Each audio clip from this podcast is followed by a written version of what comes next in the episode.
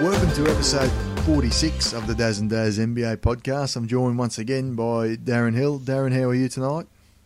I'm really good, Daz. How are you? Good. No doubt you're uh, celebrating the Bucks' big victory over the Spurs this morning. We were going to open uh, the, the show by talking about that for about half an hour, but then when the Spurs lost, I've decided to push it down uh, the standings a little bit in terms of when we're going to talk about it. Well, that's tongue firmly planted in cheek. I honestly was more emotionally engaged in uh, OKC Portland than I was the Bucks game today. I'll be honest. We're numb. We're just numb in Bucks land. You know, it's a dark Twitterverse. We don't learn anything new. Yeah, they won today, but you know. It was a very nervous Bucks. I mean, they led by It was an- 13 yeah. going to last, and they they looked like they had it wrapped up, but you could just tell that they, as soon as the Spurs sort of got it within 10, there was a real nervousness around the arena and even within their own play. Uh, and the Spurs really could have uh, pulled it out in the end. Uh, they had a, a shot right the death, and uh, DeJounte Murray put up an air ball, which Pop was uh, less than pleased about, it's fair to say. Uh, but uh, the, the Spurs sort of didn't deserve to win anyway, I didn't think, uh, Well- the way the game went. let's just say that the Bucks are not humming on all cylinders. And a game like today, you're right, nervy, uncertain. Um, it takes you know occasional individual efforts, like from Bledsoe or Giannis or Middleton, making you know sort of really great one-on-one plays, and that's the story. That's the story of the Kidd architected and Joe Prunty run Bucks is a um, uh, often ambivalent defense and often spectacular offense only when individuals are doing it. So there's just no creativity, no ball movement, no nothing. So that's why that it's hard to celebrate anything about you know the Bucks at the moment until they pull a rabbit out of their hat and do something in the in the playoffs. But um, yeah, no, it's a W, and you know, yay, moving up the standings to try and meet Cleveland in the first round. Well, the best the best moment to me was when Giannis took a three straight over timeout, and it was a pretty big moment in the game. I think that they were up about eight at that stage. The Spurs were making a bit of a run, and Prunty seemed to actually draw up the play for Giannis, and he shot it without hesitation right in Aldridge's face and, and nothing but net. So that that was a good sign. If you can see more of those sort of signs going forward, uh, I think it obviously raises the Bucks ceiling. The more and more you see Giannis at least willing to take those outside shots and uh, hopefully hitting him with a bit more regularity. True, with a game that was a 13 point lead that got cut to five very quickly in a few possessions, and then you're right, the timeout, which is a bit of a nervy timeout, and then yeah, it got pushed it back to eight, which is a lot more comfortable. So yes, Giannis is the he's the soul, um, is the shining, right, the beacon of hope in Bucksland. The next beacon of hope will be the coach. So, but I don't want to get too far ahead of ourselves here. Yeah, no, Um, that was actually quite. a- I mean, it was a. It was not. It wasn't a great game, was it? It wasn't a beautifully played game. Um, but I don't think other team played particularly great. LMA was having his way. That was the one weird thing from Pop, and obviously you've seen you, you've seen a few more Spurs games than I have this year. But I, you know, LMA was doing his thing, and he had like I don't know, thirty points through three quarters, twenty-eight through three three quarters, something like through that. three, yeah. And then he sat. Like I sort of, I don't know if that's part of how Pop runs his rotations or if there's something unique for today's game. But he didn't re-enter the game till about six minutes left, and so the Bucks had built that, that sort of that 12, 13 point lead again. I just thought, well, it's a shame. Just from a San Antonio point of view, I, I thought he should have played more fourth quarter minutes. So that was a weird one for me. So he came back in and had an immediate impact. And then um, we talked about this offline, but it was interesting that, um, albeit they didn't have spectacular first halves, you saw no Tony Parker, no Manu at all in the fourth quarter. They didn't play at all. It was all a bit of slow mo, a bit of Dejounte, and and so forth. So I did. I don't know if you read.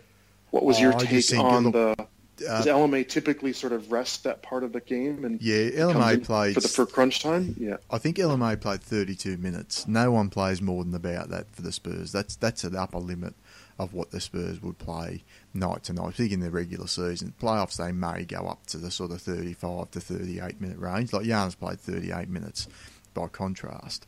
So uh, Yeah. would it have been nice to see LMA play another three minutes? Yes, but the Spurs definitely believe in the minutes restrictions on, on certain players, and they try and keep that average at the, at the top level to around 30 minutes a game. So it wasn't a surprise to me. In terms right, of, okay. In terms of the Parker Manu dynamic, I think Parker was just getting torched by Bledsoe whenever he was out there on defence. So at least Murray gave Bledsoe something to think about with his length on defence. He was the only one really to make any impact defensively on Bledsoe today. Actually, Bledsoe killed the Spurs.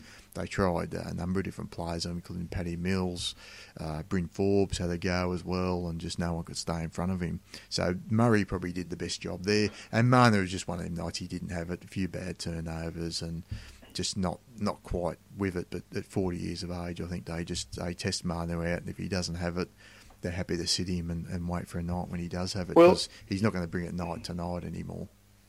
I don't want to rain on your, you know, your parade, but it's uh, to to obviously the Bucks are 29th or 30th depending on your metric. They're the, one of the worst rebounding teams in the league, literally. They're I think they're actually might be the worst in terms of defensive rebounding. So today the Bucks had 28 defensive rebounds and the Spurs had 20 offensive rebounds. that means the Bucks barely got, you know, not even 60% of the defensive boards. I think 77% is league average. And so Paul Pau Gasol was drinking from the fountain of youth. So I got to say, it's, it's something so peaceful. It's almost like watching a, you know, a, a really great master sushi chef just prepare a meal, watching Paul Gasol work the lane, work the angles. He knows exactly like he, he's almost Rodman like in a way where you just know that he knows where that ball is going every time the shot goes up. He knows the angles and can reach around and you know just kind of tip the ball or keep it alive or tap it back and just 22 points, 13 rebounds, seven of them more offensive in in 24 ridiculously efficient minutes. So that was actually quite beautiful in a way, a bit poetic to watch Powell and Lamarcus just sort of play you know, um, tap the balls, play volleyball to themselves, and keep it alive. But again, with the raining on the parade is how do you get 20 offensive rebounds and still lose a game like this? They had so many extra possessions and just couldn't. I guess they just couldn't shot make. Well, they couldn't create. couldn't throw it in the ocean for the most part and then you're yeah, playing uh, slow mo and Dejounte, who neither want to shoot yeah. outside shots, so it, it's a bit hard. Yeah. And that's the Bucks' manna from heaven in terms of what the Bucks trying to do defensively. If you've got no shooting out there, uh, that's and that's where I'd like to see Dejounte Murray. Look, if you're open, just take the shots. I mean, if you miss, you miss. But uh, a couple of times today, he was passing up open looks for three, and it's just like you know you got to start taking that shot more and more. And, and slow mo's the same. And slow mo just never seen a pass that he doesn't want to make, and uh, yet he doesn't shoot yeah. enough. So he's a little bit like Boris Diaw, and that, that, that where Boris used to um, frustrate coaches over the years. And I think Kyle Anderson's have cut from the same cloth in many ways. And and look, Murray made a few bad mistakes late, but you know that's that's taking his lumps. He's a second year player. He's still quite raw. Yeah. So that's going yeah. to going to be the case. Look, it's a typical so, Spurs got... game. Just the final point on that, from yep. the point of view of uh, the Spurs scored 15 points in the first quarter and then conceded 41 in the third quarter. So they just have not been able to put, particularly away from home, put four quarters of basketball together offensively and defensively. So that was the problem. And there's no way you should concede 41 points, including eight straight at one point to Shabazz Muhammad that just shouldn't be happening um, if you want to be competitive, uh, you know, at the top end of the NBA. As as as Danny Leroux reminded us when he was picked up by the Bucks, the the same Shabazz Muhammad who is literally the 432nd best NBA player out of 433 ranked eligible players in, in in in real plus minus to this point in the season. So you're right. But the my final point, and this was my my two favorite numbers from this week this number one and a number minus 30. Number one today was number of minutes Davish Bertans, however you want to say it, played today. Like that, that really flummoxed me. Like he came into the game, it was in the second half, and instantly went to the bench. now I didn't, I didn't see what he did or didn't do. Like I think he gathered a rebound as all he did, and you know, outlet passed, and then bang went right back to the bench. So I, I don't know what happened there if someone had a shoestring or something, or if this was a pop sending a fucking message. You know, you're going to get one minute tonight. Dude could have almost he could have missed a shower. You know, just gone right from his jersey, you know, into his you know into his tracksuit or something, whatever the Lithuanians wear in San Antonio. I don't know what they wear. Cowboy boots? Shit. But oh, poor Davison had to go take a freaking shower and pop made him run for a minute. So that was my my my, my weird, obscure dog days of NBA observation. Well, that's called in, in San Antonio, now, and I hate to bring this guy up two weeks in a row, but that's called the Matt Bonner because Pop used to do that all the time. Just throw Bonner in there for one play and one play only, and then he'd be uh, on the bench, and it'd be in the middle of a, a, a close game. Like you could be in the middle of the Western Conference Finals, and Matt Bonner would just come in for one play and then go and sit down again. You think, Jesus. what the hell? What was that? I'm, I think you need to write a letter and see if you can get Bonner on the show. It's good. Uh, he's he's well, he's part of the Spurs. He's part of the Spurs yeah, commentary team. But no, um, all right. Our, just our quickly on. Audience has already logged off. I mean, they they, they must re, they must dread. I know everyone dreads. I'm like, oh fuck, the Spurs played the Bucks this week. Here we go. Here we go. We just said we weren't going to spend two minutes talking about it. Here, here yeah, we here we go. So, anyway. look, uh, Davis is out of the rotation. I don't think we'll be seeing much more of him, yeah. and that, that's not necessarily a bad thing. So, let's talk. The first thing we wanted to talk about was the injury. So, because uh, we're talking off air about going the good, bad, and the ugly again, but the ugly is probably the best way to start. And in terms of the injuries, because they cover so many of the storylines at the moment. So we've got a couple of Big injuries, of course. Uh, Steph Curry now out. He's going to be evaluated in three weeks. So he came back for the one game, Daz, and everyone thought he tweaked the ankle again, but it was actually the knee. Did you see the play where JaVale McGee actually fell on him? I did. You know, just you know, surprise, surprise, JaVale, JaVale McGee and JaVale, Austin yeah. Rivers, right? Yeah, just do their stuff. Yeah. Yeah. Look, I think he's. You know, it was a pretty bad, pretty bad tweak. Again, it it always sort of again I'm the, the sensitive knee guy. I always fear things could be worse than they than they actually are. But um, yeah, so a grade two MCL sprain is officially what the word is, and that's a, you know, that's got, that's tricky. We've seen this year after. I couldn't list the players, but this is something where you'll just get knee knee weakness and knee instability a little bit, and you just you won't be able to jump or thrust. And you won't be able to fire the calf muscles, and that's something where that MCL sprain, that the that, that goes right through the middle of the medial collateral. That's uh, that's not the easiest thing. It's gonna it's now in the hands of the gods for how much rest. There's nothing you can do besides ice it and rest and and wait and see. So that is needless to say. That is their that's their season, right? Does anyone would anyone argue that they could get past Houston without Steph? I mean, I think they'd be they probably could, but I think they'd be enormous underdogs if they um, if they were. So yeah, I agree. A, I think they could, but they're certainly underdogs. Do you think? I mean, you you might have a bit more knowledge on this. Was he a bit more susceptible? You think to that injury coming back from a bit of a long layoff because of the, the ankles? Do you think? Nah, I don't think so. Look, and I, I, no is the short answer. That's just one of those things where you get you get tweaked, you get hit like that, and just you know the knee is the knee is not meant to do what most NBA athletes ask it to do. So um, I don't think so. I don't think it's because of the rest. It just was a, looked like a bit of a freakish thing, and yeah. just um, thankful to everyone. You know, the last thing we needed is another Kristaps Porzingis injury, another devastating injury to a star. So, mm. um, say what you will about you know kind of the the persona this team has built up. He just, thank God, he didn't do something bad. So we'll see. It's it's a bit too early. Perhaps next week we'll have a better sense.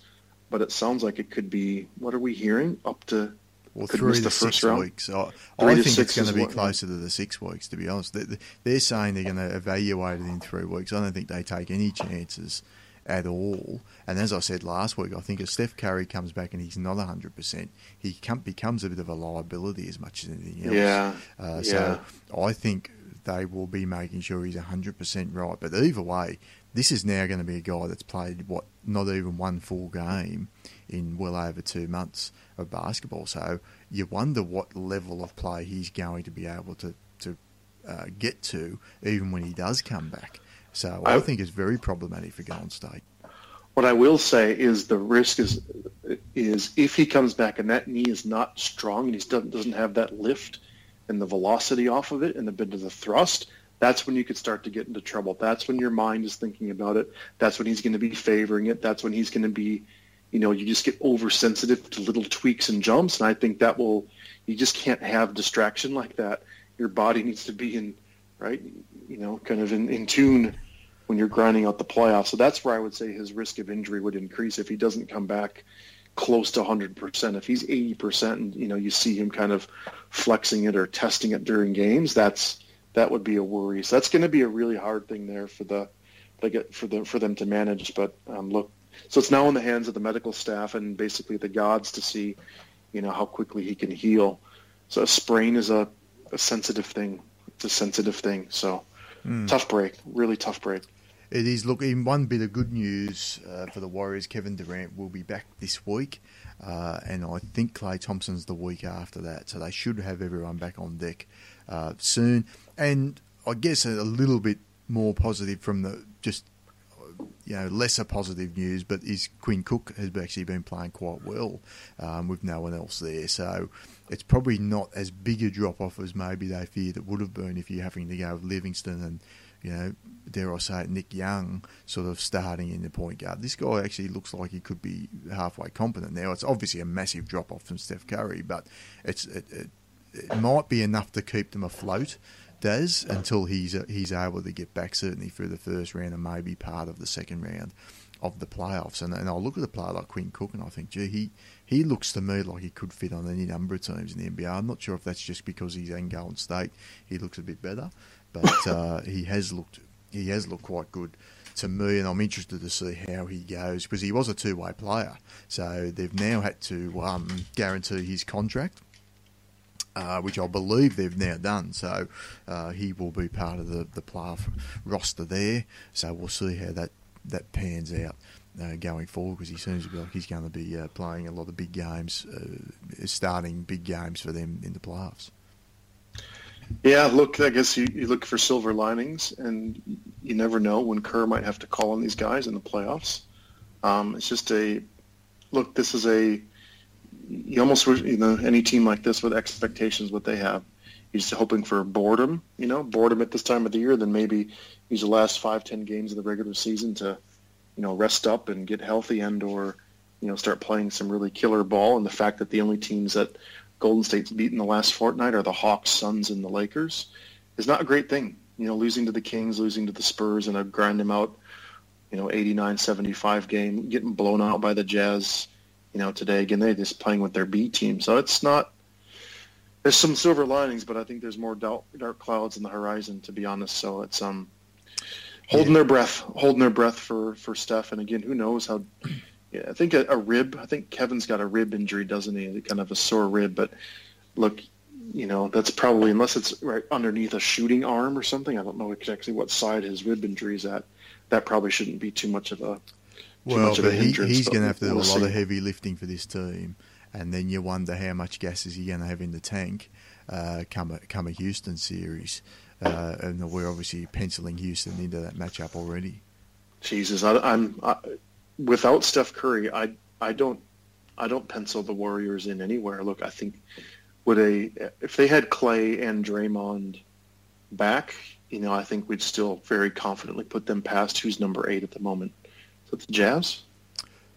Where's my uh, standings? Well, you're talking who's, about who's Warriors in the first round. Sorry, two seven. Who were their two, two seven? Well, yeah. it's probably going to be the Spurs. Could be Spurs or Timberwolves. Yeah. So if it's minus Kawhi, minus minus Jimmy Butler? Question mark. Mm. You'd st- you'd still take the Warriors, wouldn't you? Yeah, um, sure. certainly over the Wolves. Yeah. Look. Yeah, I think the Spurs could. I think they'll get to the second round, but then Portland becomes a much tougher challenge, and we sort of touched on that last week. For sure, yeah.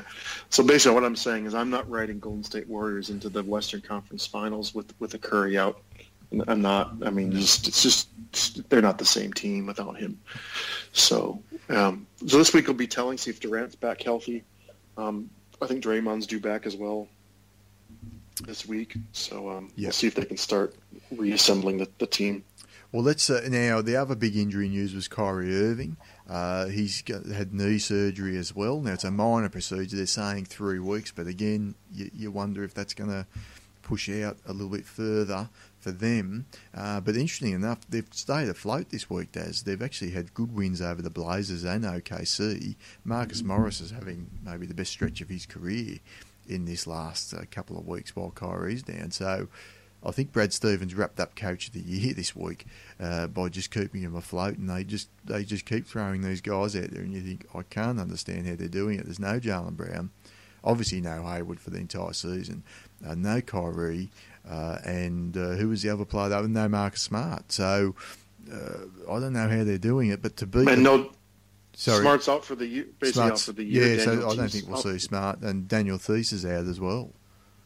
Yeah, They're, they are they are the walking wounded. So, yeah, pretty remarkable what what they've been able to do. Well, to beat Um, Portland in Portland, and Portland had been on fire, so they had a bit of a mixed week. They went down to the Rockets and and the Celtics, but uh, bounced back a good win against OKC today. Well, they again they they flew they literally as far as you can fly, almost across country. They played at home, ground out an awesome victory against OKC at home, right where Marcus Morris hit that three, you know, I don't know if it was at the buzzer, close to the buzzer. was at the yeah, with a second left. That they Yeah. scored, I think, that's ten right. It was points in the last point six seconds. That's right. They're again sort of an amazing comeback. They scored like eight points in the last thirty seconds. I turned it like- off. It was one of them games I turned. I actually didn't turn it off. I think I went away and thought I'll just make my lunch and come back and catch another game. And I walked back in and Yeah. Marcus Morris was celebrating. I thought, did I miss that? Just boneheaded OKC plays, right? Just sort of they got loose. They thought the game was over, and then wham.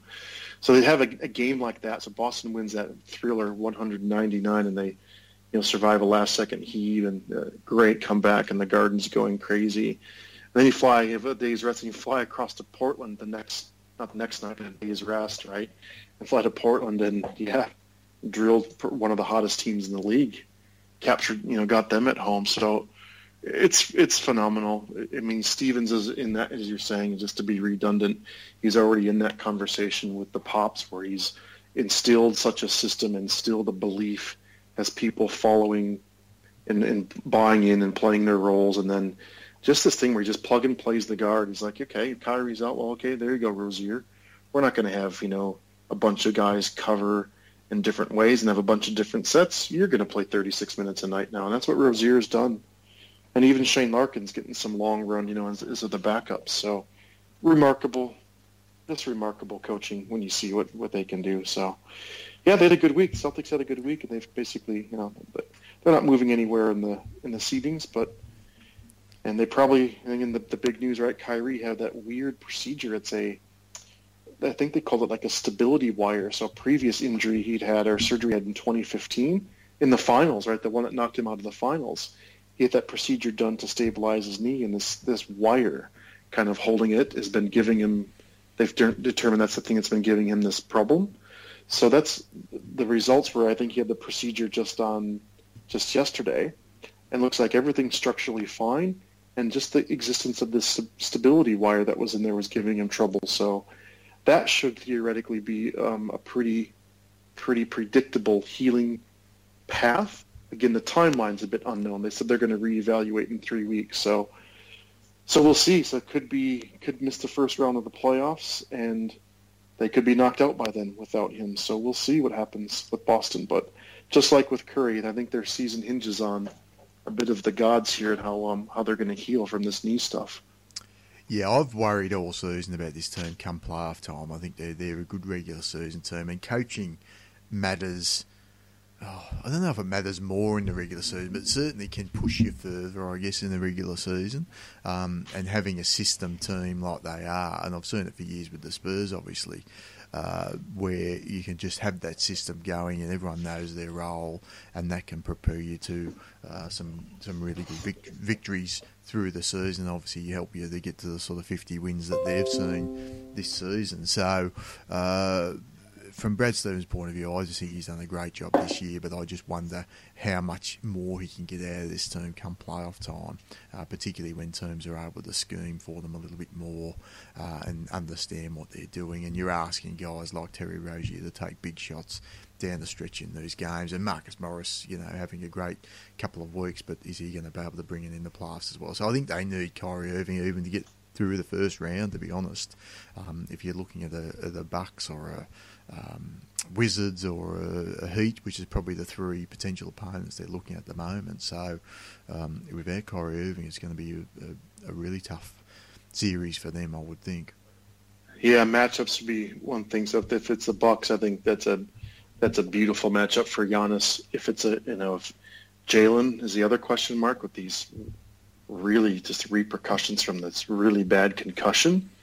That's another thing where the uncertain timetable. I think he's he's still out another week. I think kind of constantly being reevaluated. I heard there's going to be out another two weeks um, mm. earlier in the week. But um, anyway, without a Jaylen Brown um, uh, kind of shadowing shadowing a Giannis, and you know Morris can give it an effort, but Morris is going to be asked to do a lot more scoring. That's a great matchup for the Bucks. Um, if there is such a thing for Milwaukee, that's probably the one. You know, Giannis likes dunking on Baynes' face, so that's that's pretty exciting. yeah, Aron um, Baynes won't be excited about that matchup. No, Baynes probably the only one not not uh, too keen. But that's a that's if you're a Celtics fan, that's a that's a matchup you don't want to see in the first round. You'd love to see a, you know, if you could find a Pacers or a Heat or something like that. But you don't you don't want to see the Bucks and or the Wizards. I think you don't want to see the Wizards again in the first round. A, a you know a revengeful, vengeful Wizards team. I, I don't think that's a great matchup for them either. No, well, speaking of the Wizards, John Wall should be back this week as well. So he's in uh, five on five drills. The last I read about him. So uh, and they've lost three straight now, the Wizards. So uh, I guess they've stretched the the non John Wall basketball as far as they can. They've had a couple of really bad losses. Lost to the Knicks of all teams today. Uh, and I watched the end of that game, and uh, they didn't didn't look that uh, well, they just didn't look that organised to me in trying to get some. Their, their late game play has been terrible all year, but it was particularly bad again today. Uh, they to drop a game to the Knicks at this stage of the season is unforgivable, really. Uh, so they need John Wall back. I think that's that was always clear anyway. But it's just we did wonder, didn't we, how much of a difference John Wall's going to make? I think we're about to find out, and hopefully for Wizards at least, it will be in the positive uh, when he comes back this week. Another guy that did return this week, Daz, and had a big positive impact was Kevin Love uh, and the Cavs. And the Cavs um, had a good win at home over the Raptors. And they've gone on a bit of a win streak themselves, and then they're looking like uh, they're pretty much locked up. Well, they're, they're two games ahead in the three spot, so uh, they're looking more and more likely that they will be the three seed uh, with not the mo- not the most difficult schedule in the league. Have you seen much of the Cavs since uh, Kevin Love's return? Yeah, Love's first came back was against the Bucks. I mean, it was a um, it was a whooping. It was only a seven point game, but they were they looked a bit like last year's team where that ball was moving and LeBron was LeBron was locked in. Like I think that he used Love's return as a it just changed the way LeBron played. He was just so not change the way he played. He was more locked in than usual. Let's just put it that way. Every possession, he was looking for the kill. So I think he went for 40. What did he do against that Bucks game? 40, 40, 12, and 10, right? You know, mm. um, he just went crazy. Um, and Love was really, really efficient. And you know, I don't love, lo- I don't love how he does so much standing in the corner. I don't. You know, I've, I've picked on that sort of aspect about him all guess for a few years now. I don't love that he does it, but he he does it well and he does it willingly and he seems to know how to pick his battles to attack the rim and go crash the boards and he's you know with um, you know when he needs to. But he's changed that team. He's changed the trajectory and he's changed the ceiling obviously. So i think a, sigh of relief a little bit for Cavs fans to say you know what? This team probably bereft of hope in the last few weeks um, now have hope again. So if George Hill gets healthy, if Love can can keep keep the style of play, they're going to play. They're going to force you to play track meets, and again, that's where you start to go. How do you bet against LeBron?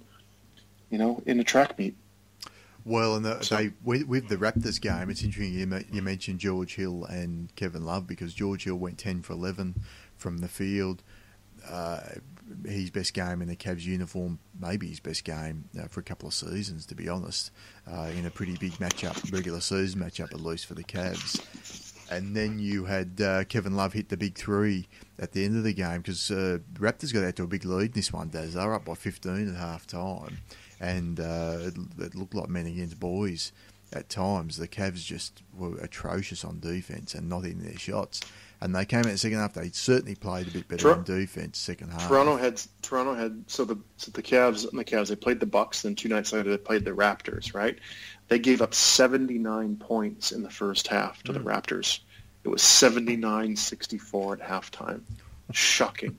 It literally Olé Matador defense for the whole half, and then yeah, and, then actually they- did a good job. I think they kept them to 121 in the end. Am I getting that right? 129, yeah. 129. So 79 in the first half and a respectable 50 in the second half. Yeah. Yeah.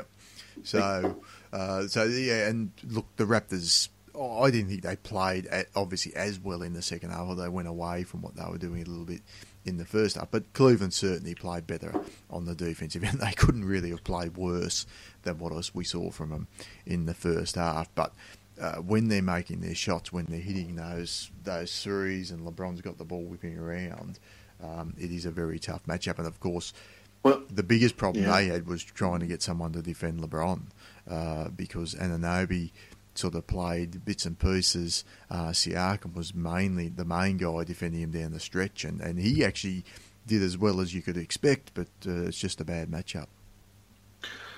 If this is a harbinger, I don't know if it if it is, but it was an interesting to see in that game that the you know Casey went with his bench unit, right? He went 10 deep. I know we're not in the playoffs, but he went with 10, 10 deep, and he played. You know, uh, Ibaka barely played. You know, Anunoby, so Ibaka, Anunoby, and Valanciunas all started. None of them played more than 23 minutes. You know, Poeltl was really efficient. Poeltl was killing Cleveland on the glass. He had seven offensive boards in that game. Vlan, jeez, Vlan, VanVleet. oh, Just say V- FVV. VV, the VV, right, was was spectacular. He had 16 points in 29 minutes, and it's not like the that's the thing. I go, yeah, they were, had an unbelievable Home- Harlem Globetrotters like first half, but even the Raptors were still pretty efficient. They only had six turnovers the entire game. Daz they shot 44% from three. They shot 54% from the field for the game. They only missed three free throws. They had 32 assists.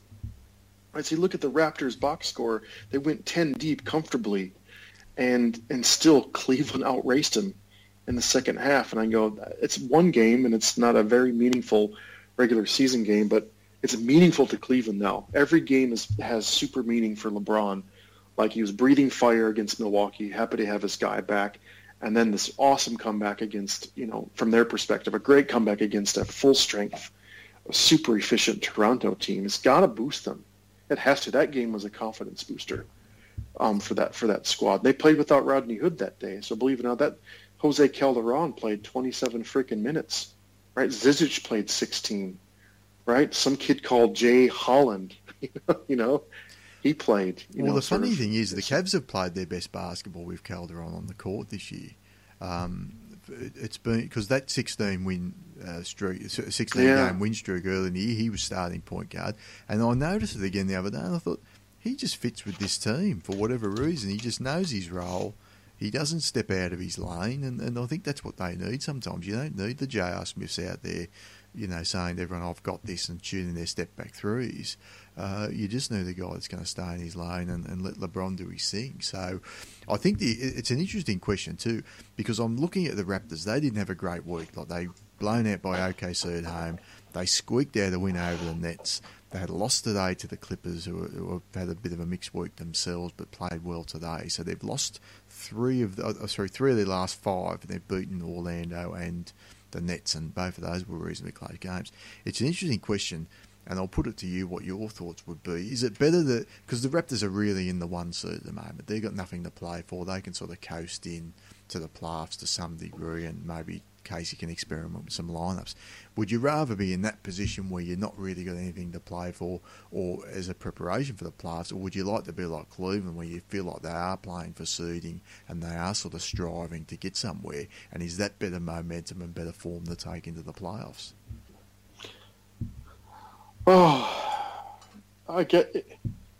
I think for for where Toronto is at, the the most important thing is that they're healthy, right? So I'd say almost irrespective how they're playing, all their guys are healthy, right?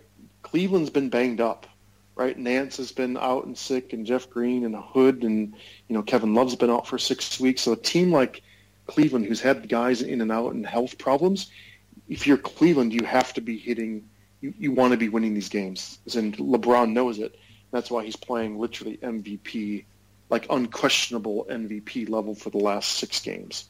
He's we didn't we would even breathe a word of James Harden if LeBron keeps had kept this up for you know say the 20 games prior to it. He's been by far the best player in the NBA the last five games, not even close. Mm. So the way they're playing, right? You need that from Cleveland's perspective. You don't want them to be sort of just with all these young guys and new parts. So I, am going to cop out answer and sort of say it's probably both for both. Toronto knows what this bench is. The bench knows how to perform. DeRozan's changed his style. He and, he and Lowry been around forever. You know, Big V knows how to sort of adapt his game for the matchups when he gets his his name calls. They kind of know they've got muscle memory here for how they play. So I guess the the cop out is it's probably working well for both those teams. The big question, right, for Toronto is that um, is right with their with their uh, infamous history with game ones and starting series and the what happened last year when they got punched in the mouth by the Bucks is that you know that is confidence. Will they be able to turn this on? Uh, whatever you, however you define, turn it on. You know, in the playoffs. So that's, I guess, the only little, I guess, where you start thinking about with Toronto's is maybe you want to see these guys, you know, winning by 20 points leading up to the preseason, at the start of the postseason. But um, that'd be the only way I'd say to almost answer it in the definitive. You you kind of want to be playing on all cylinders and going for it and playing heavy minutes. But I still think uh, I'll stick with my original answer. That they're healthy, that they've got ten guys they can re- rely on is, is the most important thing for them. Yeah, I tend to think you're right. I mean, I, the worry I have is are they already starting to think about the playoffs and is that affecting their play? Um, I'm just not sure. I just I've got no confidence in this team, having seen them so many times blow it in the playoffs. So I, I, guess it's just it's one of those things. Until the playoffs start, until we see them in the playoffs, I don't think anyone's going to believe it. Yeah, look, I've I've been they've just been so consistent all year, and they're healthy. And look, they played really well against in Cleveland, right? It's not like they choked that game away. They had a bit, they had a pretty big lead, but you know, six turnovers for the whole game which perhaps says more about Cleveland's defense. But you know, I don't think they're feeling you know not hanging their heads for losing by three to the best player in the history of the league, minus maybe Jordan. And then a Clippers team who you don't want to admit it, Daz, but I've been watching them a lot. I've told you I like how the Clippers are playing, and it's just a shame that they've had a, such a hard schedule. Like this team almost deserves to be in the playoffs, the way I've seen them play and the way Doc's got them got them playing. So you know, look, Toronto got they ran into a buzz saw. You know, the Clippers got really hot in that second half, and and you know, they just they, they lost a they lost an NBA game to a really worthy opponent. Yeah, um, look, the Clippers are just at the moment they're just relentless. They just keep coming at you. They are. They don't. Yeah. They don't have bad. You know, we, we talked about the, that Buck Spurs game, and it just sort of was in fits and starts. I think both teams were, whereas the Clippers yeah. aren't in fits and starts. They just come at you right from the start. I have watched them a couple of times last week. I saw DeAndre Jordan absolutely destroy the Bucks um, earlier in the week, and uh, he was pretty good again today. And, and, when when the Raptors have a centre that can take Valanciunas out to the, to, an, to the extent that he did, uh, Valanciunas still had 16 points, I think, in this one, so it wasn't a complete failure from him or anything like that. But if, if they can control the rebounds and do what they were doing on the boards today, um, they're very tough to beat. And obviously, Lou Williams had a big game today as well, which helped matters. Uh, and, and, you know, just try and not have Austin Rivers taking too many big shots down the stretch, which I think that's what happened in the Indiana game. Uh, Austin Rivers sort of was asked to do a little bit too much. And Indiana ended up finishing off. So a bit of a mixed week for the for the Clippers because they had an opportunity in that Indiana game um, to to finish them off. In Indiana, does they just keep finding ways to win? They did it again today themselves. I know no one sort of fears them in the playoffs, but by hook or by crook, they just keep winning these games. And, and today it was Miami, but the other day it was, it was the Clippers. Well, there's an asterisk by it, right? So I watched the second half of today's game. Sorry, just one last thing before, before I run off the Clippers again.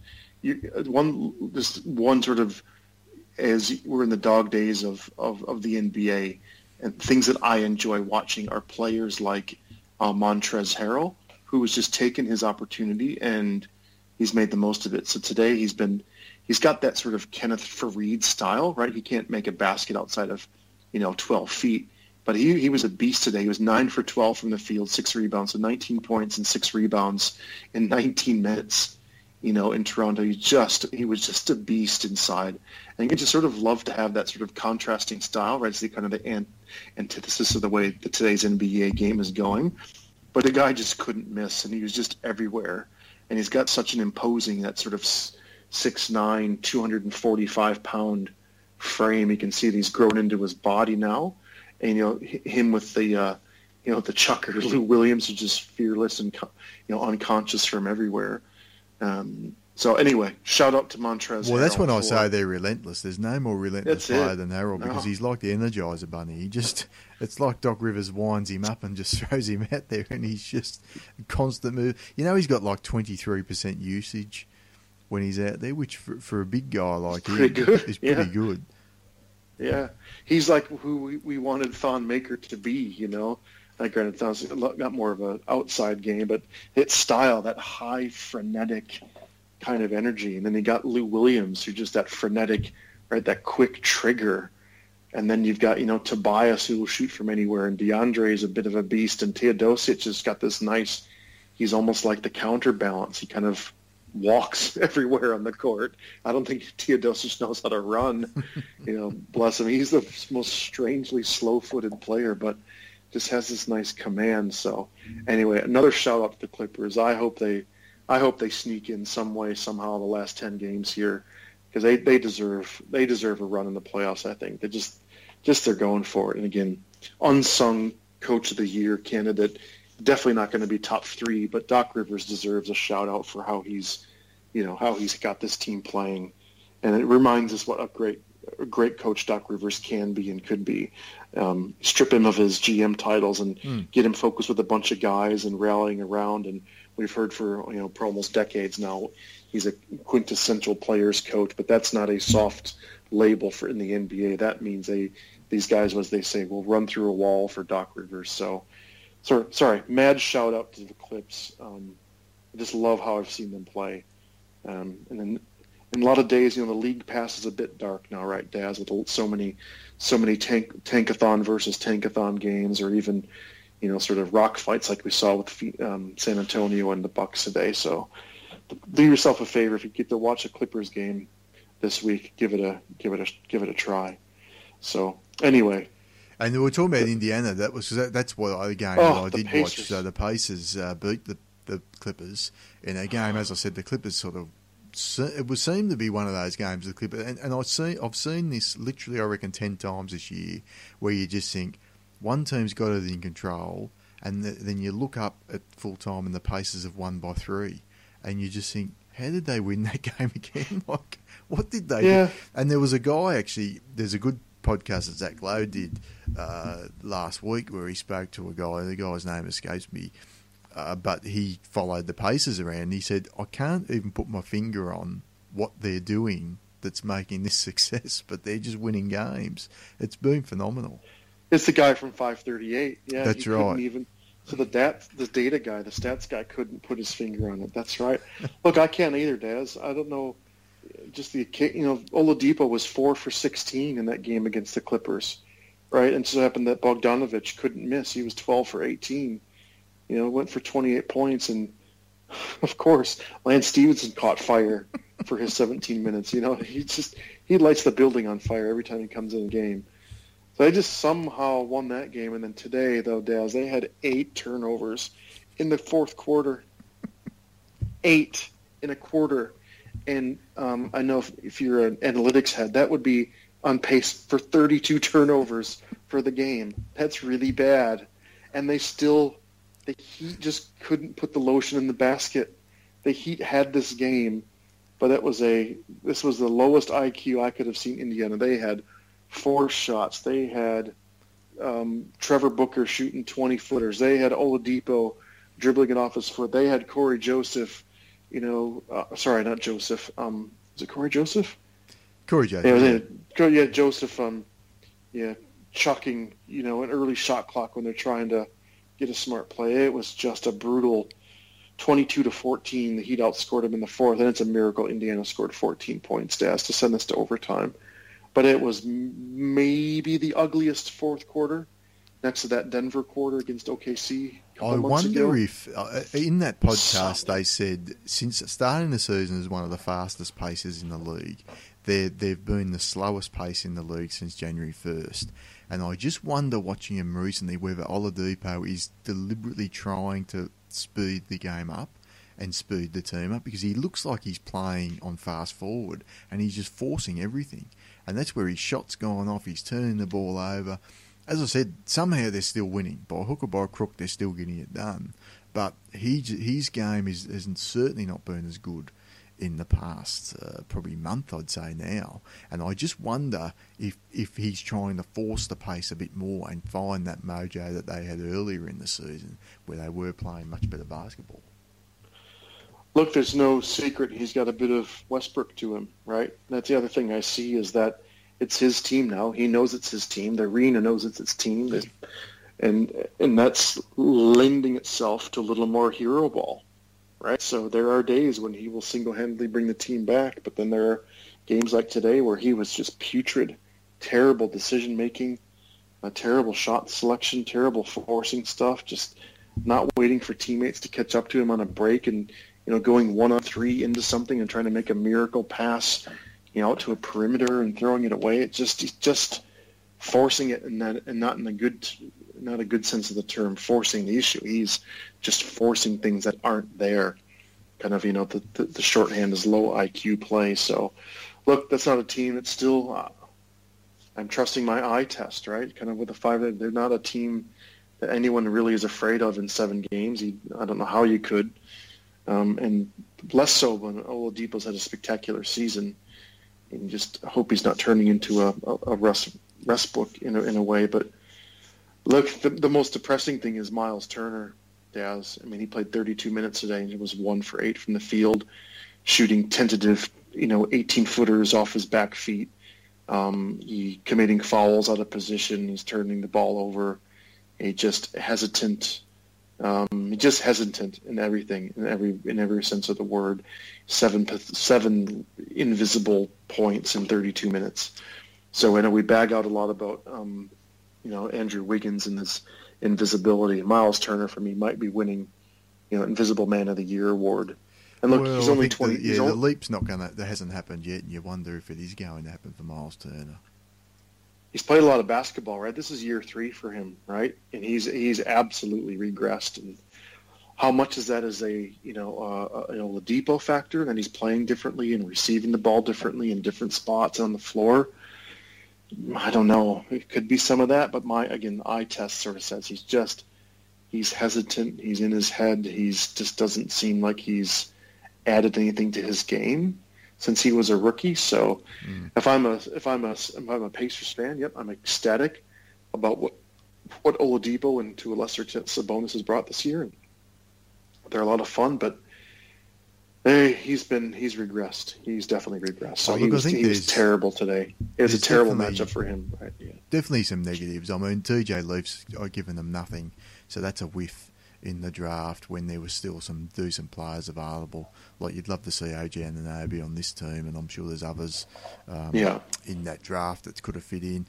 Uh, and, and obviously Miles Turner just has not taken the step that they would have hoped he would have taken this year. I even heard of a guy that drafted him in the NBA fantasy draft ahead of Blake Griffin this year. So that's how high some people had him ranked as. Uh, but the one guy I give a shout out to is uh, Darren Collison, who bailed the, the Pacers out today. He's leading the league in three point percentage now, and he has just had a magnificent season. Darren Collison, mm. colon, NBA player. He's just NBA player. Mm. He belongs. Yeah, he absolutely belongs knows his role, plays his role, plays 30 minutes a night. Um, pretty high IQ, and here, yeah, who would have thought, right? You you won a fortune if you'd been put on, you know, the who's going to win the three point percentage. You know, he's going to the highest three point percentage in the league this year. Is he? Is it really Collison? Does he qualify? Yeah. No shit. I knew it was above 40, but Jesus, 45.7 percent. I Should be that shot. He's 30. He's actually 39 percent for this career, so that's not. That's not an Well, imagine, outlier. imagine Daz how much better the Denver Nuggets would be if Darren Collison was their point guard. Imagine if they had Jameer fucking Nelson as their point guard, right? So honestly, look, it all def- it, so if you want to kind of switch switcheroo to, to Denver, but yeah, look, Darren Collison's has played, he's played solid, and it's just a shame that that Miles Turner hasn't. That's a that's a worry for them because they're going to have some decisions to make, you know, next year with rookie extension contracts and all the rest of it. So um, so we'll see. No, Well- no one's really worried about the Pacers in the regular season, and they did the Bucks a favor today by beating the Heat, I guess, in, in many regards. So uh, this is the last thing, I, I guess, on the Eastern Conference before we look over to the West. So we've got uh, Toronto obviously in the one, uh, Celtics in the two. Cleveland look like they're going to be the three seed now. It looks like Philly are going to be the four seed. Uh, Philly have a pretty powder puff schedule still to finish the season. I guess, I mean, it's a pretty it's a pretty good season still. I know Brett Brown. There's just something about the the Sixers that you think, oh, I'm just not 100 percent confident. I love Brett Brown, obviously, you know the Australian connection, etc. But uh, he, I guess you've got to give some credit to, to the guy for um, getting them up a hell of a lot higher than what anyone thought they were going to be. And they look like a scary team at the moment. Like the length they have on defense is just worrying everyone. And uh, they're the team that uh, all the sort of NBA insiders are saying no one wants to meet uh, in in any in the first round of the playoffs or any other time of the playoffs. So if they finish in the fourth seed and it's uh, Indiana in the fifth seed, which looking like it could happen, um, you, you favour Philadelphia in that matchup, and that could be a very difficult one for Toronto in the second round. Yeah, I don't I don't buy it. I've seen a lot of the Sixers this year. They're super super young. They play super sloppy, turnovers all over the place. Embiid is a bit of a front runner. You've heard me say it a hundred times. It's a shame that Ben Simmons' personality hasn't taken over. I think this ty- this particular 2018 Sixers team is uh, they're erratic and they'll win a game or two, and almost no matter who they play in the playoffs. But I give them almost no chance. Is there going to be getting a up. matter though where they're so young they don't realise how big the occasion is, and they just go out and play balls to the wall, and it's just going to be we're, we're not going to be afraid at the moment because we we sort of you know you see that occasion with young guys that come out in the playoffs off the bench. You think, wow, where did this guy come from? I, I get a feeling this whole team may play like that in the playoffs. Yeah, they could, and they'll turn the ball over 28 times and not box out and shoot, you know, ill-fated three-pointers and give Dario Saric the ball to do playmaking while Joel Embiid stands in the corner waiting for a three and, and Ben Simmons clogs a lane because no one's defending him. So I get just it, they fail every eye test. So I go, yep. Love Ben Simmons. Love love where his trajectory is. It's an awesome miracle for everyone involved that Joel Embiid's going to play like almost he might play 70 games this year. So that's an enormous win, and his ceiling is so high.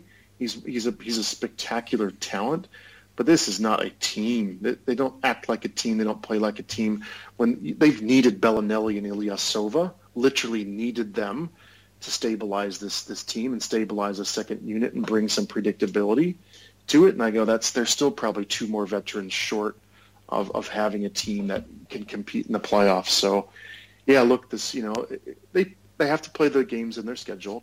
It's whatever, fortunate or unfortunate, they're going to win all these games at the end of the year against the Nets, the Hornets, the Grizzlies, the Magic, the Knicks, and so forth.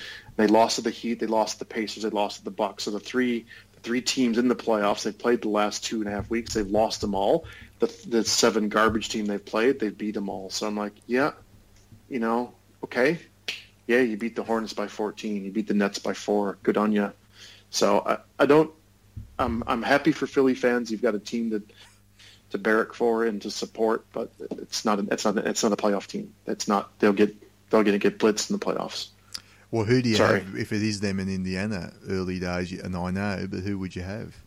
Is it the four or five? That if that, Yeah, if I'd- that was the four or five, it is at the moment. Yeah, I'd actually pick Indiana for sure, for sure. No, I think I think You would- Philadelphia's going to be rocking their first two games. I, I, I like give me Philly, give me Philly against Indiana. I don't think they're going. Look, that'll be fun. that. Yeah, I think they that's pretty close. Look, they're they are two and a half games clear of the Wizards, who've lost three in a row. And as we've said, that's going to be that's probably going to be our most interesting storyline next week. Let's make sure we, we will get that. Is if Wall comes back and plays a couple, two or three games next week, we're going to see just how the, you know, uh, look the the joy has worn off. They've lost three in a row, but it looks like um, Philly in, in Indiana is probably locked into four or five. Well, Indiana have got a pretty tough schedule. That's the only thing to watch there. So they could drop a few more games uh, as the season goes on. But I, I, I, tend to agree with you. I think that's going to be the four five.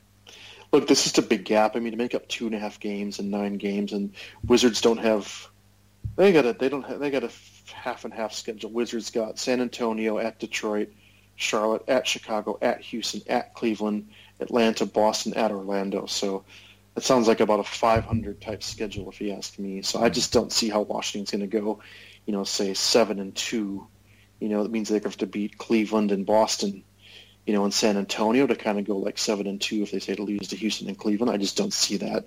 Whilst whilst Indiana goes, you know, four and I guess four and five it would be.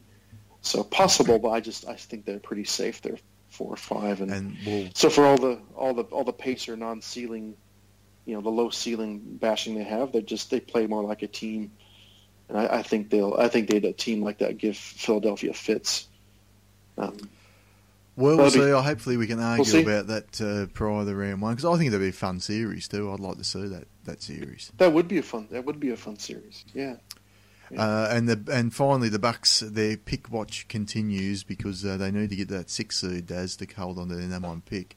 Um, and you posed a question to me today, so I'll put it to you now. The, the would you prefer to see the Bucks stay in seven, lose their pick, and play a, a, hobbled Celtics in the first round, or keep their pick, move up to the six, and get smoked by the Cavs? Yeah, look. So the only asterisk is that it's they don't have to move to the sixth seed per se, but they. So for example, if the it goes down the, the winning records between yeah, the so West, the, yeah. so they're saying they're saying that's right. So the Nuggets and the Clippers, so they're actually competing against for for the draft rankings. So um, they could still finish seventh, and if the Nuggets and Clippers, for example, fall off, they could keep their pick. But if the question was, the question is in essence, would you rather have the Bucks advance to the second round and forfeit their pick? And so to get the the playoff experience, get the you know the the fan base um, energized through a, a, series victory for the first time since Ray Allen was on the team, to have um, Giannis lead a team to a seven you know best of seven series win, and all that comes with that, um, and the development of the team, and that just that experience to go through that process, or get a first round pick, which would be I guess about number seventeen. So um, just to recap, the Bucks will send their pick to Phoenix if it falls between 11 and 16. Really interesting cap protection. So, yeah, look, I, I the the way to answer that question for me was if the Bucks had their real coach, I would then say that playoff the playoff experience and the playoff series victory and what that means for the franchise and for the players is almost as valuable as as a number 17 pick in the draft. I mean, that playoff experience we've heard, we've, we've said it before, is is invaluable. So we saw right. You, you called it today. You called the Bucks nervy. Right? They were a bit they were a bit skittish in the finals. They they they're not great at winning. They don't know how to win close games against really fucking smart teams.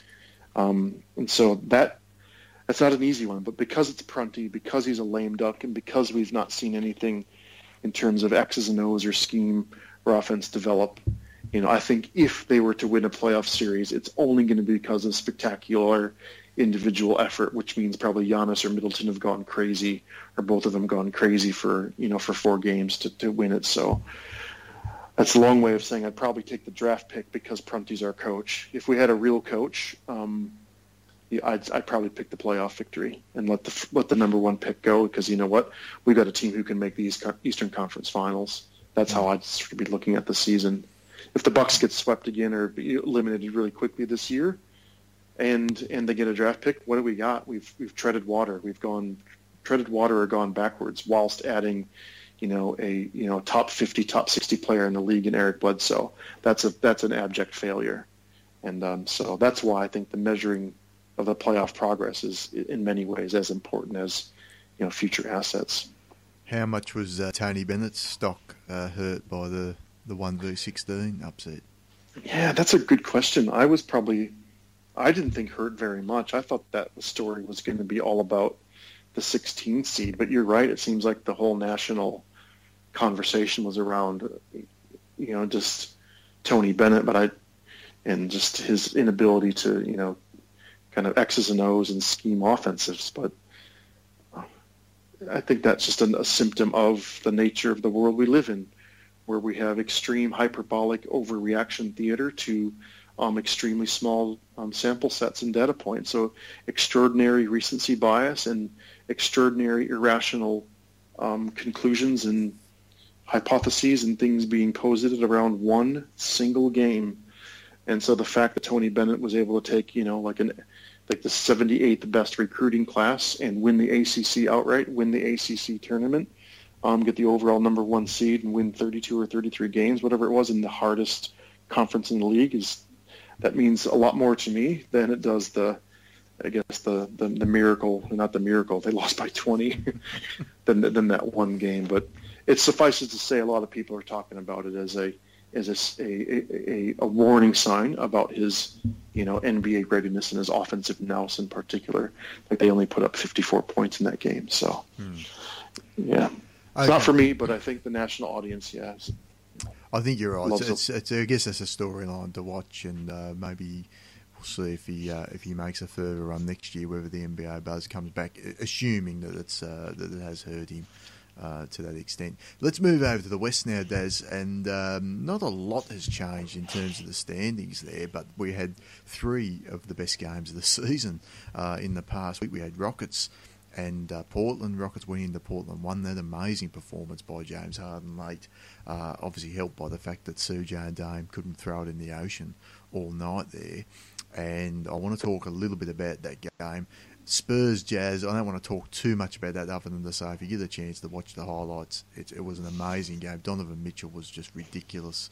He took 32 shots, uh, but just as fearless a performance from a rookie as you've ever seen. And, and LaMarcus Aldridge had a uh, career high 45 points against uh, the best defensive centre in the NBA. So it was a couple of unbelievable performances there and a great finish.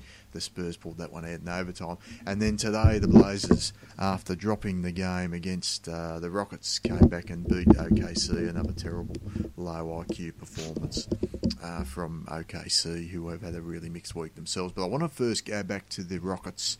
Uh, Blazers game. I'm not sure how much you took caught of this game, Daz, but what impressed me, and this is what we talked about last week with the Rockets, they're winning games on defense now. It's not even a that, that's not a, a, sort of a hot take or anything. That's just a reality now, and they hounded. They were able to switch on everything against Portland, and they just hounded Dame and CJ the bad shots all night. Which at times Dame and CJ can hit those shots, but uh, they just did not get any open looks at all in this game. Did you see any of the game? And what do you think with the, the, the defensive prowess now of Houston? Where does that raise their ceiling to? Yeah, look, uh, I've been seeing this from from them. Uh, look, I did see, I saw a bit of this game. I was kind of spitting bullets because it was more, more. I don't know how the league has gone so far, where the let's call it fake news fouls. I couldn't believe it. I was I was sort of spitting at some of the, the calls they they'd make on James Harden. So I hate that there was refereeing being part of this, but it was it was ridiculous. Some of the calls I saw in this game. Um, but that that being that that aside, um, you're right. What we saw is Houston just locks in when they need to lock in, right? In that fourth quarter in particular, you'll see um, Moute, Tucker, Ariza, Capela, Chris Paul. That is four four scintillating defenders, and James Harden, as we said before, is a competent, you know, certainly competent off switching defender and a willing rebounder. Um, they are just they turn it up in crunch time defensively, and it's interesting because it doesn't seem like they play great team defense, right? They don't have this amazing sort of scheme the way you know Pop would put together Oh, we forgot to. We didn't even talk about this. Pop played zone the entire second quarter against the Bucks today. When's the last time you saw an NBA team, other than maybe on a possession here or there, go complete zone, right? So they don't do sophisticated defensive things in terms of traps or or or switches. They just have individual, amazing individual lockdown efforts. So like when you see Portland, where all their actions are going through CJ and Dame, they were just as you said hounded. They were lit, they were 0 for 12 combined. Dame and CJ were, and they only had nine assists between them. They only committed one turnover, so they were, weren't the guys that were actually coughing the ball up, but they were just under intense pressure. So they were they were offloading the ball to un, unwitting players. And look, to be fair, Aminu, Harkless, and Nurkic were really, really efficient. The Blair, the Blazers just got nothing from there. They didn't get enough. I should say nothing because it was a re- really close game, but they just couldn't hit a big shot in the stre- down the stretch. And um, so, yeah, kudos to Houston for that. Does that change them? No, that's what I've been seeing. That's what we've been seeing for Houston for a while now. Is that they they get that look. The game is in the balances and you and I saw it uh, last week when when Harden basically became second fiddle for I forgot who the game was. Was that Detroit? I forgot who the game was, but he basically Houston engineered Detroit, a great yeah, 196, yeah. That's right. That was a really good comeback against Detroit, and that was basically the Chris Paul game. So I got these different ways to win in crunch time. So Harden can just go do Harden stuff and create a ridiculous amount of offense and score. Then you got Chris Paul can run run some sets and you know be point guard and create his own shot and break defenses down and draw fouls and get teams in the bonus. And then they got you know Tucker and, and a and Capela and Ariza who can just lock you down on the wing. And if you've got you know your isolation players trying to create plays, they'll make it really hard to do it. They turn a you know a 50% play into a 30% play by just getting in your jock. So, man, and and the theme of the night, they're healthy they're they're healthy. They're, they do not even have guys banged up. Well, Ryan Anderson might be banged up, but have we missed Ryan well, Anderson? Well, Ryan Anderson's going to be out of the rotation, I think, come playoff time potentially. So, and the yeah. two things I'd say. So, one part you could look at it from Portland and say, well, look, Damon CJ didn't play well from their standards, or certainly didn't shoot the ball well, and they only lost was one possession game late, and Harden had to hit some ridiculous shots down the stretch. He was unbelievable in the fourth quarter. He did. His fade, his, that step back in your face, no room, just rises up. That's where you start at a certain point. It's ugly, but just like we do with DeMar DeRozan, it's like the guy just he's got tunnel vision on the hoop. It doesn't matter who's in his way.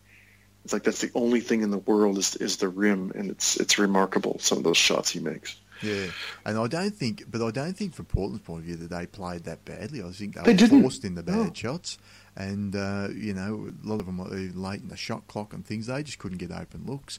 This is just a bad matchup, and I think Houston forced the other guys to beat him, and the other guys almost did. Aminu, twenty-two points and eight rebounds and four assists. He only missed four shots. Harkless didn't miss a shot, seventeen points um, in twenty-nine minutes. Nurkic, nine for ten from the field. Right, so they were you know, they, they literally couldn't miss. So they were only a possession or two from winning that game. So that's perhaps the difference from Portland, which we saw you know, we saw again today in a really high quality game against OKC.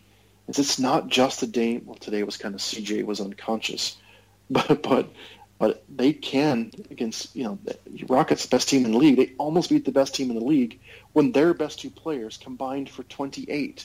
Mm-hmm. They averaged a combined 45.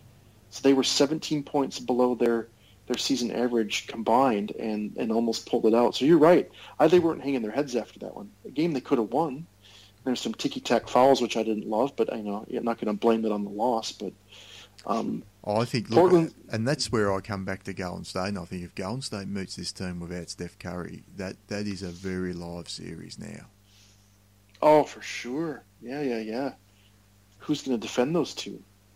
Right? You know, who's going to and who's going to you're going to have to put defenders on the court, and that suddenly shuts down um, or limits Golden State's offense if you've got Livingston and what's his name, McCaw playing big minutes, you know, that's and they've got guys they can throw at Kevin Durant, and they can crash the boards and get the offensive rebounds, which can hurt Golden State at times as well. So I like the way they match up with with Golden State. I think Houston at the moment, no one matches up well on them, and I think I think they're favourites now to win the title. And I think when they do win it, we're all going to look back and think why are we even questioning whether this team could win it or not? I know that oh, Harden yeah. hasn't done it, Paul hasn't done it before, but to me, they're, they're favourites now.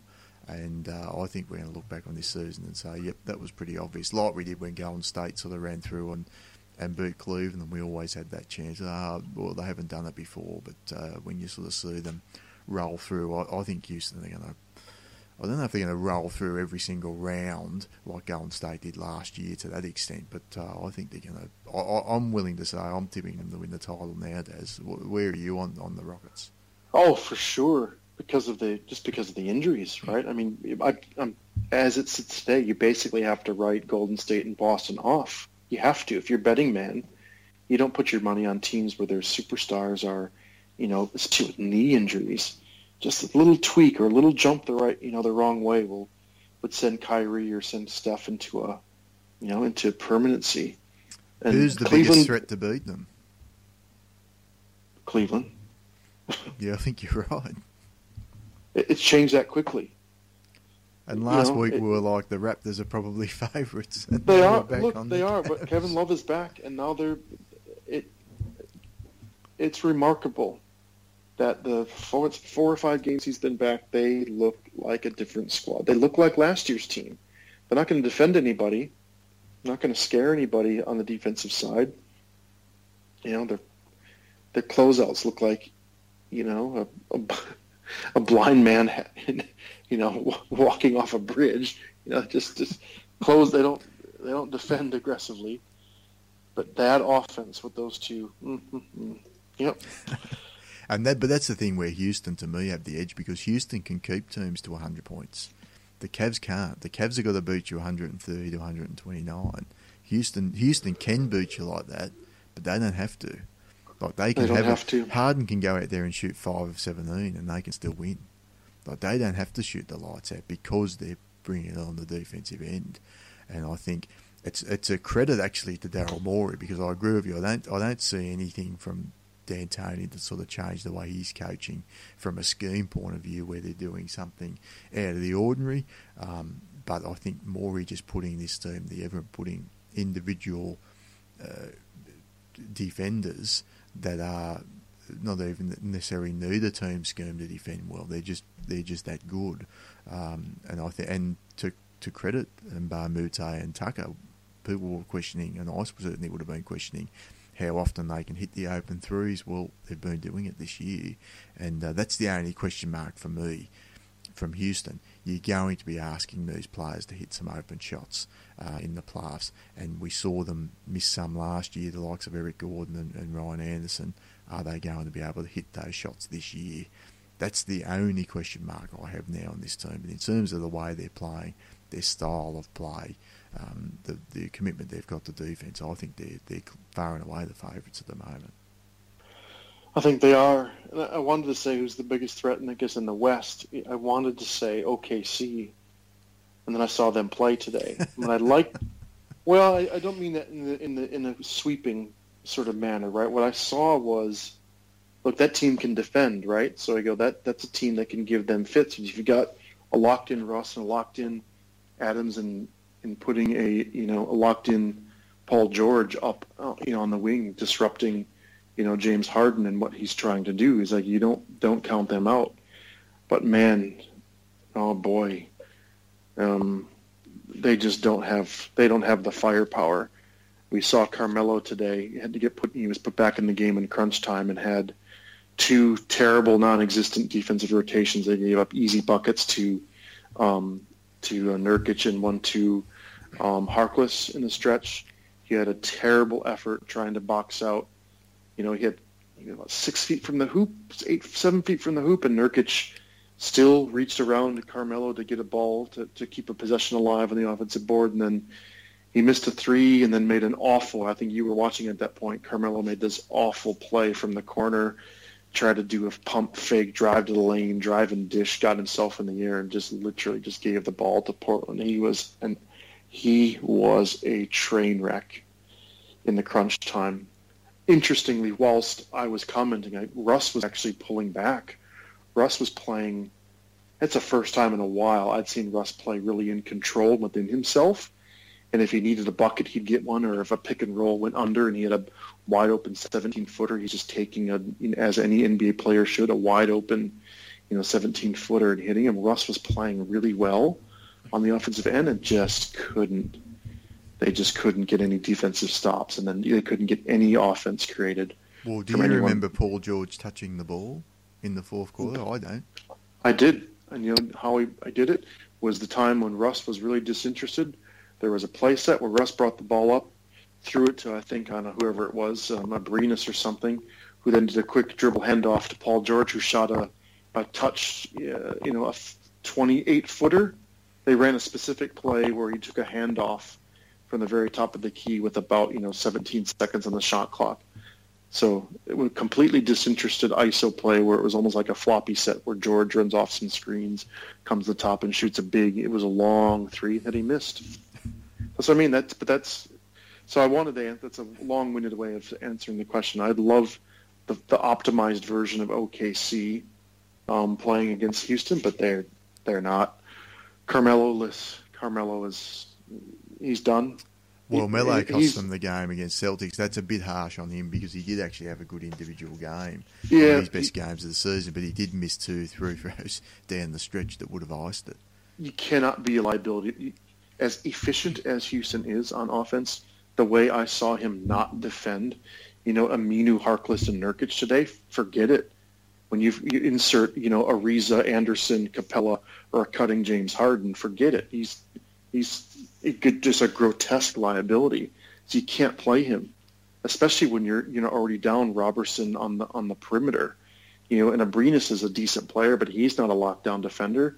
And Jerami Grant's pretty good. Well, Jerami Grant's you know, their best option.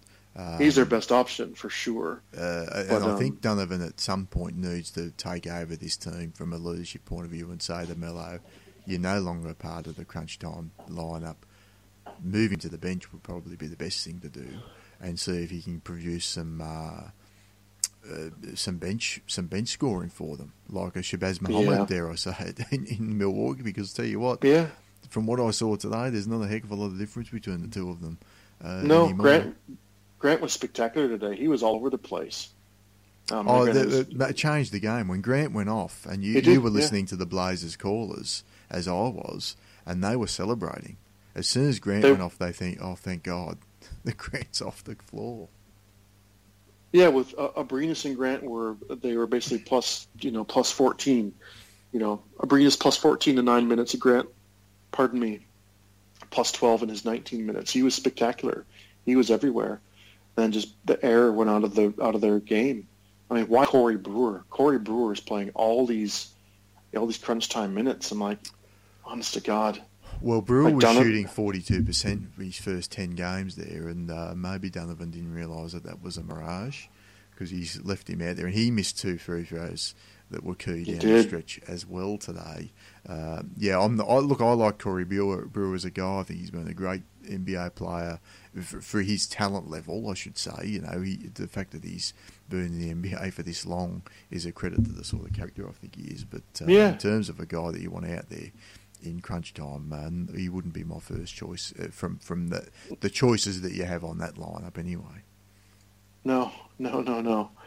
So, um, so it was disappointing to say the least. You know, to see the, I guess the Thunder kind of not be able to execute at the end. It's kind of sad to watch Carmelo age in front of your eyes like that. I mean, he finished tonight three of thirteen shooting, six points, eight rebounds in 29 minutes you know, his he, he looked like he's lost some flexibility. Like you know, you sort of commented as well. It looks a bit like you know the Tin Woodsman. You know, he, he's lost a step. He's lost some flex. He doesn't doesn't really aggressively go to the hole anymore. He's basically relegated to a, you know, just a spot up shooter. That's really it. So that team, I think, is coming to a, a realization. You know that they're, and I think they're done. I think you'd be silly not to admit that.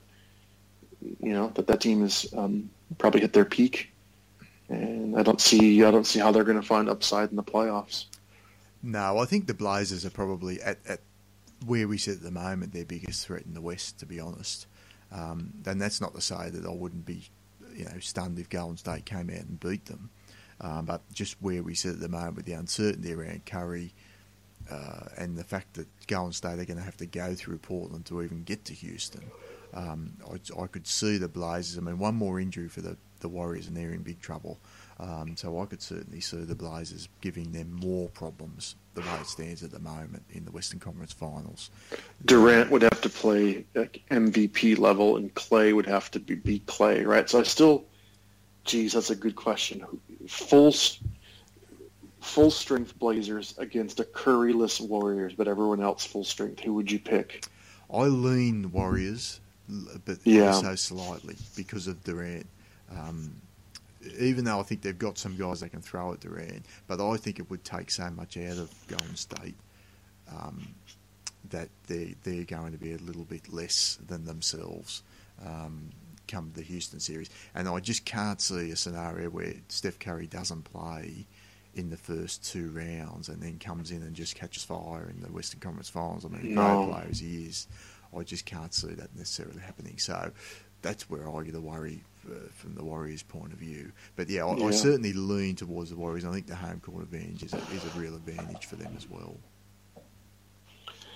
Yeah, I tend to agree. I tend to agree. But so, look, I'd like to say, I mean, the Blazers, they're going to be fun come the playoff time anyway, no matter who they play. And just quickly to to round out. So it's hard to know in the West at the moment how the seedings are going to end up, but at the moment it's Portland 3, OKC 4, New Orleans, who are still staying afloat, still playing some good basketball. Uh, they're 5. The Spurs are now down to 6. Uh, Minnesota 7 and Utah 8. And Denver and the Clippers are now one and a half and two games back um, outside the playoffs. So I, I feel like that that's going to be the eight, but whether they end up in that order or not, I'm not sure. Um, I'm not. I'm still not convinced about Minnesota's play. We'll see when Jimmy Butler comes back, and I still think Utah will probably leapfrog both the Spurs and the, and the Wolves um, before all said and done. So I sort of see it going: Wolves eight, Spurs seven, Jazz six. I think New Orleans are going to stay in the five, and New Orleans OKC could be an interesting first round matchup as well as um, just to see Adams and, and AD go at it for no reason, uh, and then Portland uh, go and say Houston. But is that, I mean, have you sort of given it much thought as to how you see it playing out from here? Well, with Love loved right, the the Jazz have this ridiculous defensive rating since the All Star break, like 90, 94 or something like that. So, you know, the Jazz have been playing great. You know, they had a bit of a hiccup in Atlanta, but hard not to peg them to continue their run. Uh, I don't love Donovan Mitchell. You don't love a rookie in the playoffs, but I think it it'd be hard to bet against Utah uh, making the playoffs. I think Utah's probably in. And then, um, yeah, the, the Pels. I, I, haven't seen the Pels. I didn't watch them this week, so it's. Um, it looks like they had a couple of. They got bombed by the Rockets predictably, but beat the Lakers and beat the Pacers um, this week. So they were they were two and one. But um, they've got a big game against the Blazers next. That'll be interesting. And then another interesting game, Utah versus Boston, the uncommon opponent. Probably not a very meaningful game for Boston, but a good measuring stick. And again, playing for every every win is something for Utah. It'd be an interesting game to see. You know, a bit of the you know the the, the not homecoming homecoming for Gordon Hayward's team coming mm-hmm. back to Utah this late in the season for a pretty meaningful game. So I reckon you're going to see a very fired up Jazz crowd, and that could be a bit of fun. Maybe some fireworks to watch that game. But uh, yeah, the Pels. I guess I'd have to um, pulling up their schedule just real quick to see what they they've got. Um, ooh, yikes! Portland at Cleveland, and then OKC.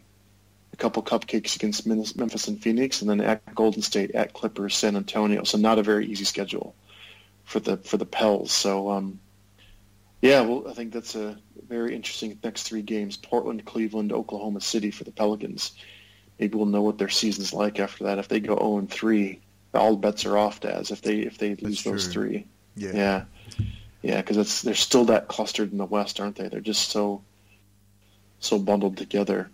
They could they could just slip into ninth just that quickly. Well, they that's are, right. If you go on a four five game losing streak, or you go, you know, uh, two and six, uh, two and four in six, or something like that, you can quickly fall back. Yeah, so the, the, the, then the variable, I guess, is this Nuggets team who just they're they're almost them and the Bucks are like probably the maybe the two most infuriating teams of the year, one for each conference. Um, sort of, they'd probably get my vote for most are most frustrating. Um, they've righted the ship. They won a couple games in a row here, but you know they don't have an easy schedule either. Um, Denver, they've got at Philly, at Toronto, at OKC. Then they come home to Milwaukee, Indiana, Minnesota, at LA Clippers, Portland, at Minnesota. The only team that not in the playoffs is the Clippers, and who's been playing some great basketball. They look like they've got the hardest schedule of everyone in that Western Conference race. Now that I take a look at it, that's this have. is this is Denver. That's brutal. That's just every team playing for seeding. So every night's going to be like a playoff atmosphere. So, look, if they come through it, right, they maybe they do something special, like go, you know, whatever, go six and three, which would be pretty impressive. I think they're, you know, they're probably in the playoffs, but that would be a tough, tough ask. Yeah, So I, as I said, I think they're done. I think the Clippers are, t- are done as well. Uh, I just think they're both too far back. Uh, Minnesota are probably the team I'm watching for to potentially uh, fall out. I think the Spurs probably shored their up their um, playoff spot up by the uh, winning six games in a row in that homestand that they had that they really had to pull out. And obviously, you know, it's been a bit of luck involved too for some of these teams playing a hobbled Golden State at just the right time as well, um, when some of the other teams will probably have to play a Golden State Yeah. on uh, on on all cylinders, um, which has been been difficult. Look, the most frustrating team for me, though, Daz, if you want to talk about frustrating teams um, across the league's been the Charlotte Hornets, uh, and I bring them up because obviously one of the big performances of the week was Dwight Howard. Uh, you talk about frustrating players, uh, thirty and thirty performance. Who was it against? Do you remember who was it against? It was one of the tanking teams. Nets, I think it was. Was it? I don't. Yeah, it was the it- Nets. That's right. I think it was the Nets. Yeah. Yeah, so uh, a pretty impressive performance, but uh, in what's been a pretty disappointing season yet again in Charlotte. Yes, you know, Kemba's a, you know, he didn't go accidentally on the trading block for nothing. And surprise, surprise, a Dwight Howard team and Dwight Howard usage is up and they, they lose a lot of basketball games. Um, Malik Monk basically disappeared, fell out of the, fell out of the rotation. You know, it's not like he's hurt. You know, still giving heavy minutes to guys like, you know, Arvin Williams, who's just, you know, just kind of an ordinary, great guy, just sort of an ordinary talent. And then, yeah, look, uh, you know, losing Zeller, I know that was a, as an early year sort of sort of comment, but the terrible Walker without it's a terrible Walker, terrible record without Cody Zer, Cody Zeller. Yeah, but Cody Zeller's He's- becoming a bit like Gallinari, isn't he? I mean, he's always injured, so we can't we, we can't any, longer be surprised about that or say, gee, when Cody Zeller's fit, they're going to be good because he's always injured. No, I'm saying I'm, I'm saying it. It's like a it's a disappointment, right? They you know it's disappointing. We got 30 games out of him this year, and Monk Monk's been terrible in his you know not terrible. He just hasn't really shown us much.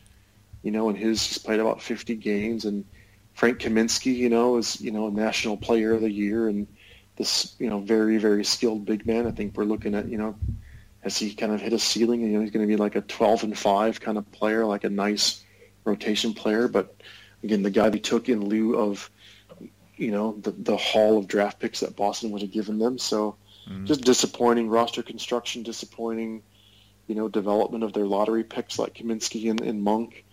Um, you know, the shi- shining bright star would be Michael Carter Williams, who stayed healthy for 52 games. You know, you know Marcus Pate. You know, uh, anyway, like I, I, it's too hard to be disappointed in Charlotte because it's just I didn't have a I, I probably had pretty low expectations. I think oh, I think I had them in the playoffs. So I'm not sure if you had them in the playoffs. I, I thought we both. I had probably them in did. The playoffs. I probably Um, did. What's what's yeah. Kemba's uh, market? I mean, if you're the Knicks, for example, what, what would you offer for Kemba Walker? Well, he's on a pretty attractive contract, right? That's the other thing. Um, I don't know. Let's see. What's he worth? Um, Tim Hardaway plus a unprotected lottery pick plus. I don't know. It's hard to hard to say what he's worth. Kemba Walker's a hell of a player. I don't know how many teams in the, this NBA wouldn't want a guy who can shoot from anywhere on the court and almost forty percent from three and off the bounce as well, right? So he's a he's a coveted player. He's uh he didn't did he make the All Star did he make the All Star team? Uh, not this year, he made it last year. He missed it this year, didn't he? Yeah. Yeah. But uh, oh, look, he, he's he puts up numbers, and he's obviously the best player on, on that roster. Uh, but I will be interested to see in the off season what the market is for Kemba Walker um, on a reasonable contract, but obviously going to have to get paid at some stage as well. So, uh, and and New York could could be an interesting fit there. Um, again, that brings back, I guess, the into into focus the shame that uh, the Porzingis injury ended up being in New York because that obviously affects some decisions like that that they may be looking to make in the off season. Yeah, look, maybe a bit premature. You know, I think there'd be there'd be a lot of teams in on the on the Kemba on the Kemba sweepstakes if he if he genuinely went into um, you know went up for sale, but um, maybe a bit too soon. But he's you know he said all the right things and he's you know wants to stay there and all the rest of that sort of stuff. But um, yeah, we'll see, we'll see with with Kemba.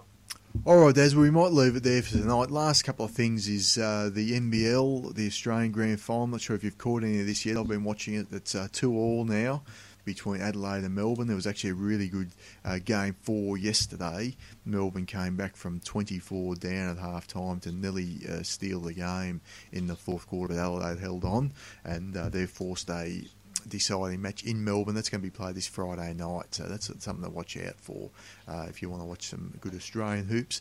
And the uh, the final four is now set as well as Villanova, Kansas. Michigan and uh, the team from Chicago's name escapes me, but they're they're the big Loyola. upset. Loyola. Oh, that's right. Loyola, Chicago, isn't it? That's it. The call. That's right. Catholic yeah. school. That's right. Yeah. Unbelievable. I've never pretty heard of college at all. Well, it's a pretty big school actually, just not famous for their, um, you know, obviously not a not an elite a uh, uh, sports programs there. But yeah, pretty awesome, pretty awesome. Yeah. But no, I haven't seen. I'm going to tune into the NBL. That's the game five is it's coming up, right? That's yeah, it's on Friday. It's on the SBS. Friday. So on, um, yeah, that's right. Through the wear, so yeah. you can watch that. And uh, I look, I, to be honest, I haven't watched any of March Madness at all. I've just been following the results.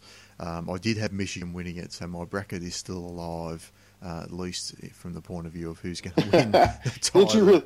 So did I. That was my one pick too. Is I, I'd be honest, I didn't even know they were still alive until you just mentioned it.